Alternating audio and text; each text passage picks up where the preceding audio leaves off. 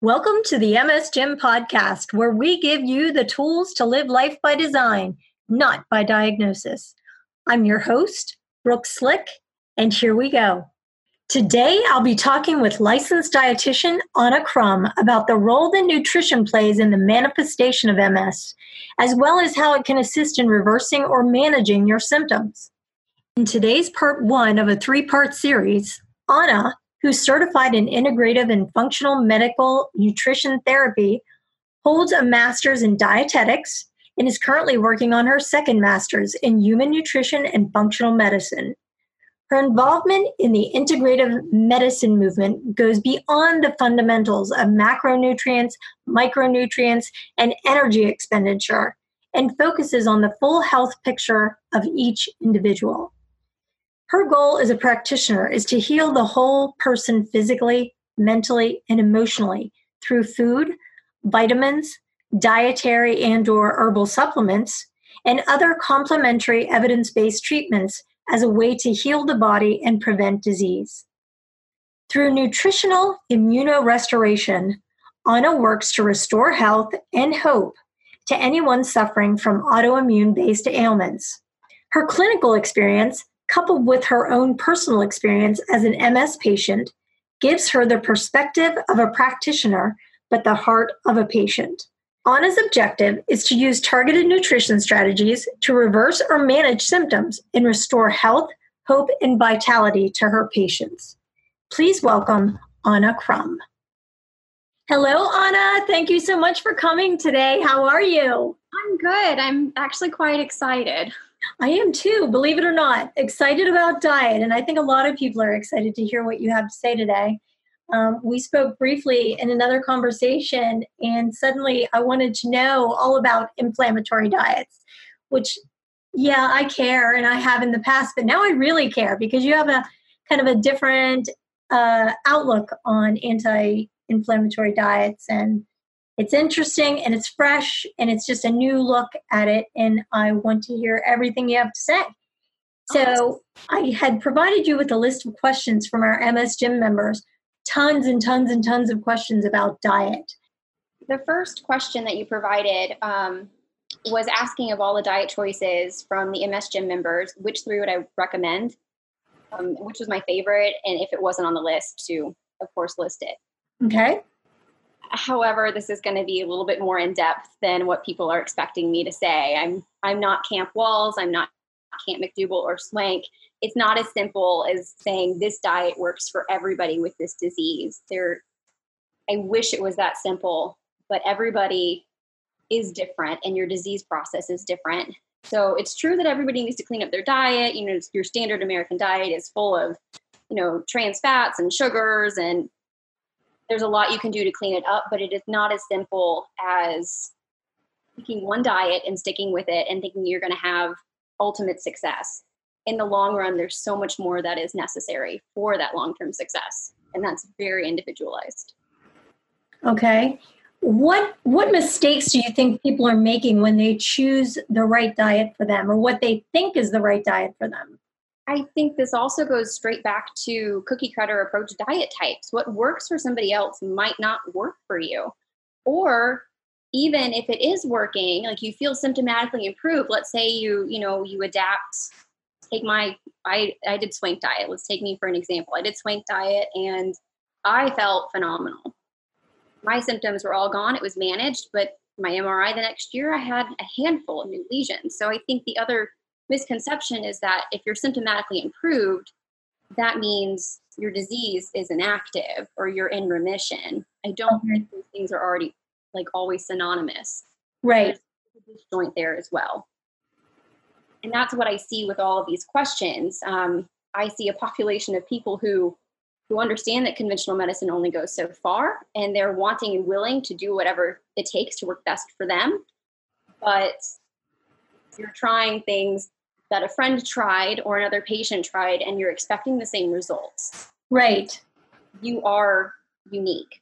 So symptomatically and disease state and all of this other all of the aspects of your life. You are an individual. So expecting to try a diet and comparing results or comparing outcomes to another patient or a group of patients, I think that's where a lot of people trip themselves up and then they're very let down when it doesn't work.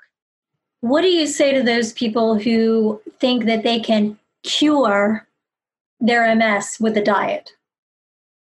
What do you say to that? That is such a controversial term, whether you can. I know, I know. Disease, or if you can mitigate um, a disease. Nutrition has such power to impact the entire condition of the body. Every every biochemical process is is run in the body by by nutrition, by cofactors and nutrients and it's like your gasoline for a car. It's what fuels you. So you can make huge strides with nutrition, but it definitely goes deeper than just a diet. Okay. It goes down to a biochemical level, and that's looking at these different processes in your body detox, methylation. It's looking at neurotransmitter balance. It's looking at your state of inflammation. It's looking at even digestion. So, ingestion does not mean digestion. So, what's your nutrient status? Are you actually absorbing those? Um, it looks at the state of your microbiome, it looks at your entire life history. Um, were you a preemie? Were you breastfed or formula fed? Were you on antibiotics? Did you have food allergies that weren't addressed until too late? Um, it looks at all of these different things, and you have to put all these pieces together to map somebody's bigger clinical picture. It's not just Wahls' diet is going to be the end all cure all, or being vegan is going to end all cure all. It's how is your body functioning at a biochemical level, and what can you do to support any vulnerabilities? And would you say microbiome? I know that's the buzzword these days. That is a microbiome. Buzzword. What did they used to call microbiome for those of us that don't know what it is or may microbiome is your GI tract. So your, your gut. Yes, it is your gut. It's GI, it's called GIT, which is your gastrointestinal tract. And okay. the biggest thing that people I guess overlook is we've got a lot of emphasis on mind body medicine. So your mental state affects your your gut. So if you get really nervous, um, you know, you get you feel like little butterflies in your stomach. Um, and that is that's valid. However, the communication between your brain and your gut is a bidirectional pathway. And your gut signals your brain over 200 times more than your brain signals your gut. So when we're looking at immune system, we're looking at what triggers an autoimmune disease, a huge driver is in the gut. Your gut forms this its own immune system. It's called the enteric nervous system. And if you have something like chronic inflammation, if you have a state of it's called leaky gut. You have intestinal permeability, which means your my analogy for that is like think of a sidewalk and it's paved and then you have all these little cobblestones on the side.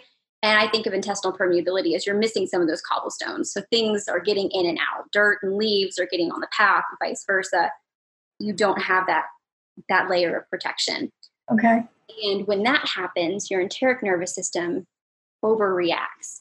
In this inflammation start sending all these messages to your brain and in your brain there's an there is an immune system and that's what triggers this full body autoimmunity um, usually starts in the gut if we can mitigate the condition of the gi we can get rid of all these triggers and lower inflammation and keep keep your enteric nervous system intact you're less likely that it will reprogram your central nervous system to start attacking you so when we look at microbiome and all of what's growing here, that's why we're starting to see things like fecal transplants take off, where you have these studies where mice, some mice have their form of MS, and then you have other mice that don't, and you can you can transfer the disease back and forth to these mice. Okay.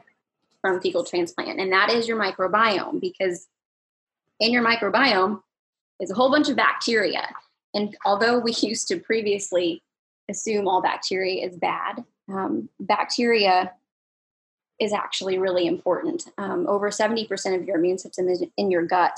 And these trillions of microbes is what helps program that immune response. So if you have a state of like dysbiosis, if you have a state of, like I said, compromised um, intestinal permeability, that is an instant of where you see your body fall out of balance and you see autoimmune disease arise. Okay. Are there any studies that that speak to what you're telling us? Actually, a lot of studies are starting to come out um, that link autoimmune with GI imbalances. So everybody has different levels of different types of bacteria, and when you get out of balance, there are certain gut bacteria. There's certain types of bacteria that actually cause inflammation. They're not helping you; they're hurting you. So you have these good bacteria and bad bacteria. It's not quite as simple, but you know, for this conversation, we're going to make it that simple. You have good bacteria and you have bad bacteria. And there's been some studies that actually show where they've taken samples from people with MS and without MS, and they look at the microbiome, and there are increases in bad bacteria with MS patients that actually increase the inflammation in your gut and spawning, you know, inflammation and auto autoimmunity.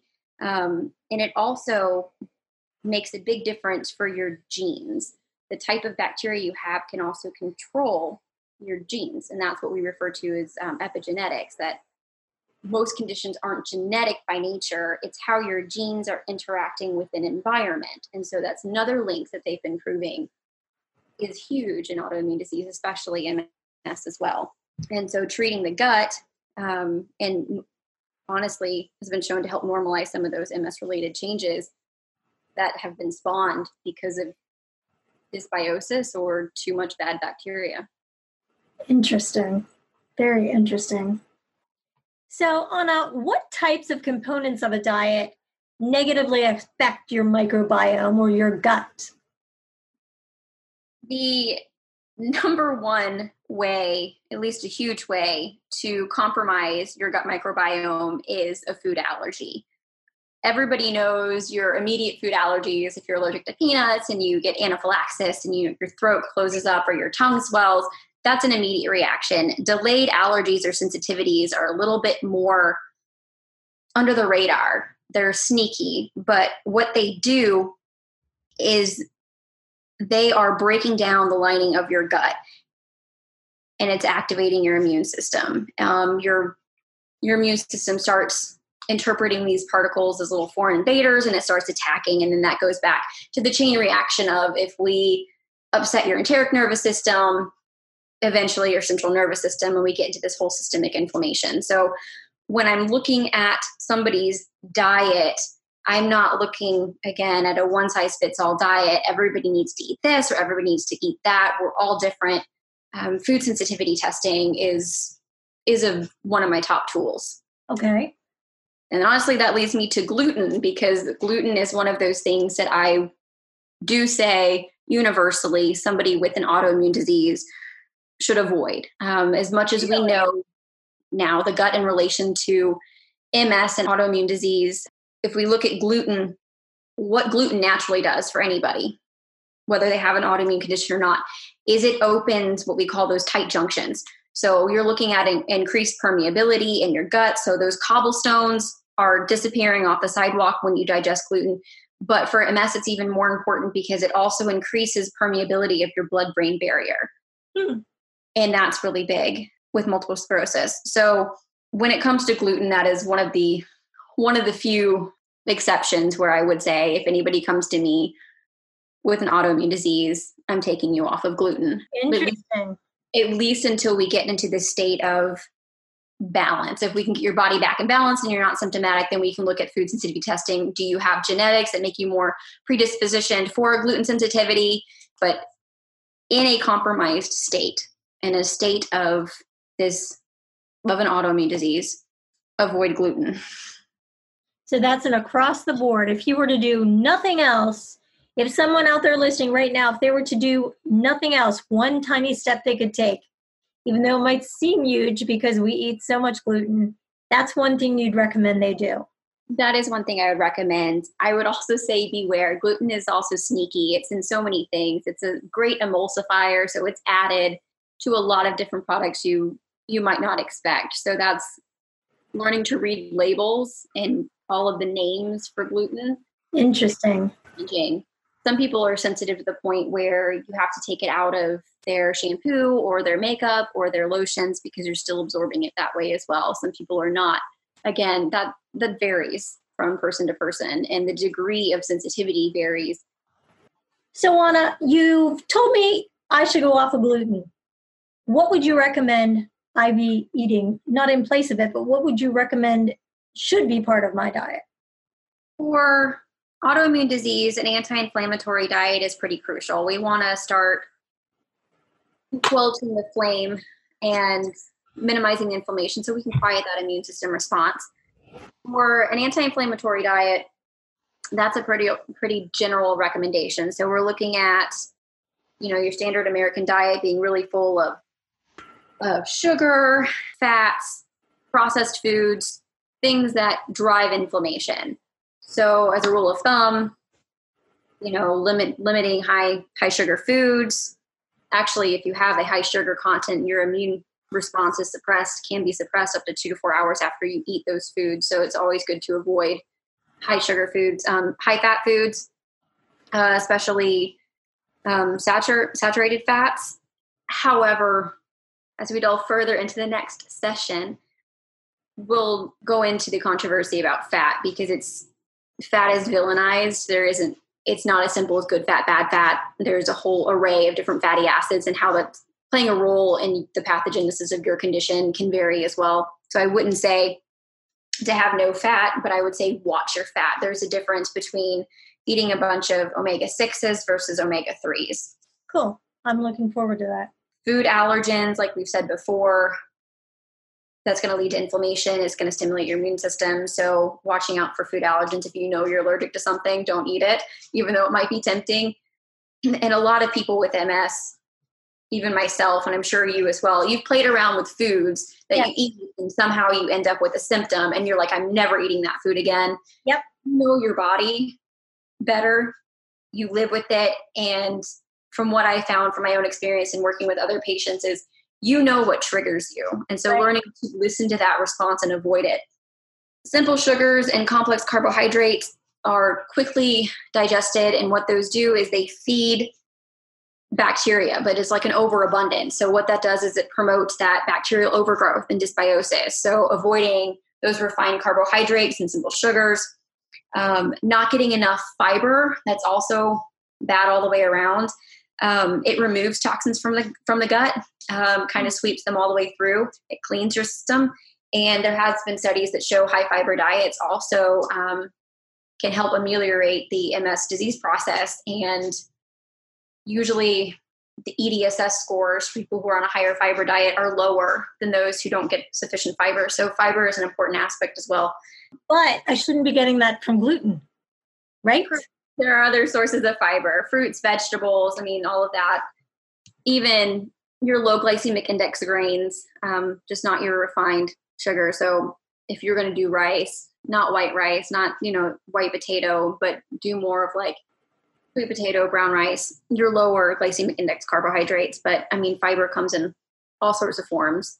Okay. Fruits and vegetables definitely because insufficient phytonutrients um, also are a hallmark of autoimmune disease. And that means you just don't have enough of these phytonutrients that help you fight disease. They help you fight inflammation. They help you fight free radicals. And when you don't have the phytonutrients, you don't have this anti inflammatory cascade. And instead, you have an inflammatory cascade. So, again, that goes back to fiber and phytonutrients. Eat tons of fruits and vegetables. That's, that's a rule of thumb anybody can follow.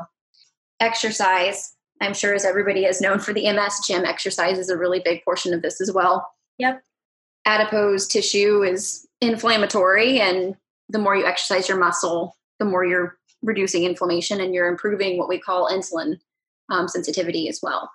Interesting. Vitamin D is a huge topic. Oh, yes.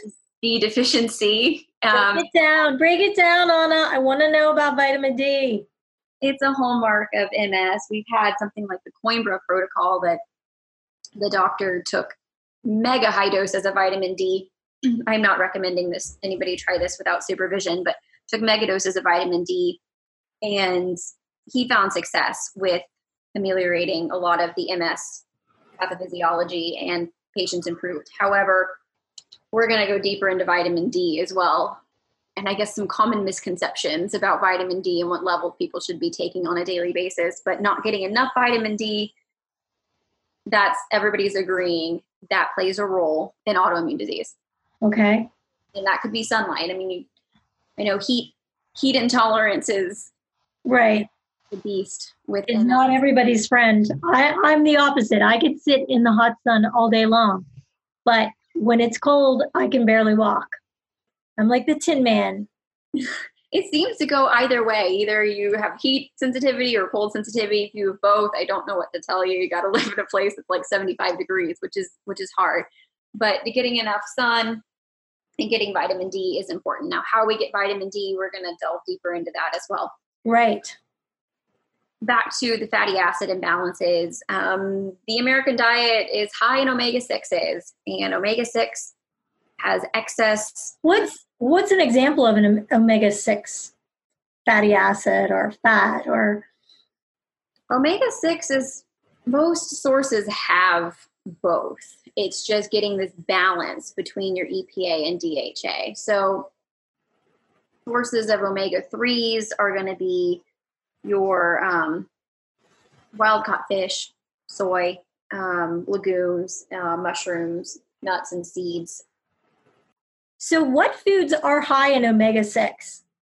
Omega 6 fats are your processed, your red meats, dairy products, your um, partially hydrogenated oils, um, corn, cottonseed, soy oils.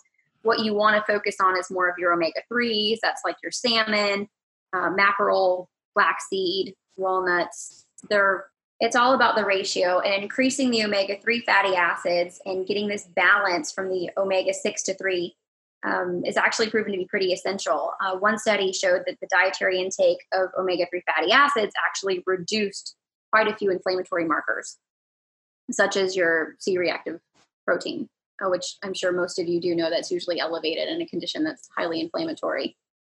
So, achieving that healthy lipid balance is going to help well inflammation and reduce your autoimmunity.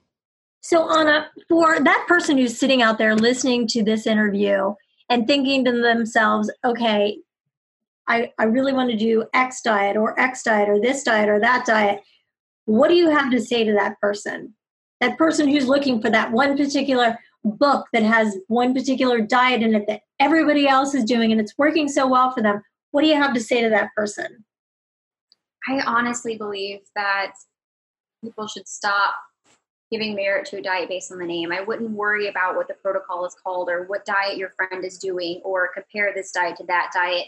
I think the building blocks to getting your health back on track is just adopting something that's an anti inflammatory lifestyle. So let's look at your diet including more fruits and vegetables look at you know including the whole grains low glycemic you know carbohydrates if you're doing carbohydrates if you're eating meat let's look at plant-based or grass-fed protein sources let's make sure you're getting enough fiber. Let's make sure you are being aware of your food sensitivities and let's make sure you are making accounting for vitamin and mineral deficiencies that you are getting enough nutrients in your body because as i said before ingestion doesn't mean the same as absorption. So i think the place to start is just adapting a anti-inflammatory lifestyle not being so much worried about a diet per se, but making sure that what you are eating is you're eating enough fruits and vegetables. You are varying the rainbow with your fruits and vegetables. You are eating foods that are high in omega 3s for omega 6s, that you're avoiding your refined carbohydrates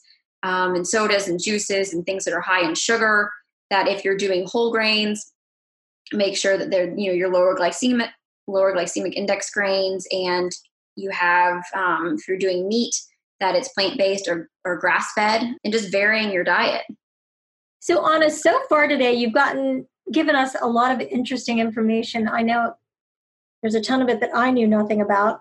What do we have to look forward to? I know we're going to delve deeper in part two of this series to why exactly there is no one size fits all diet for ms diet anti-inflammatory diet whatever you want to call it. There's no one size fits all what can we look forward to in part two of this series on MS and diet?